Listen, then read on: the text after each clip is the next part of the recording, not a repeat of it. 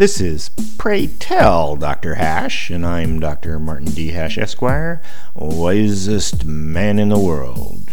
Because the competition just ain't that tough. And these are things I wish someone had told me.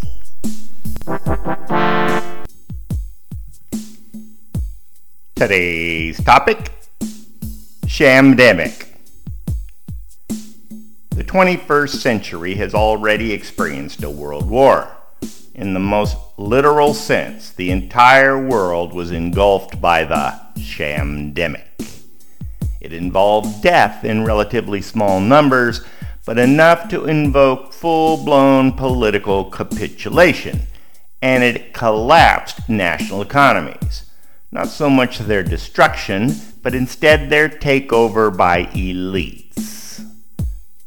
The timing was perfect. It's not a coincidence the populists were poised to win around the world only to be stymied at the last moment by the sanctimony of medicine.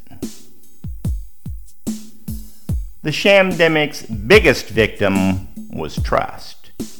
Every bit of information about it is shrouded in intentional uncertainty, and anybody who questions the official narrative is dismissed insulted, and censored.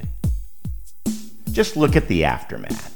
It crippled already fearful personalities, enabled authoritarianism, undermined experts, discredited science, fomented civil war, exposed the judiciary as feckless, emboldened our enemies, and alienated half the population.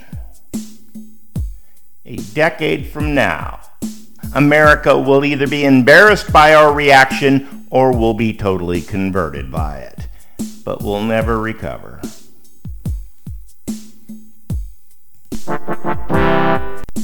For more, see my website at martinhash.com.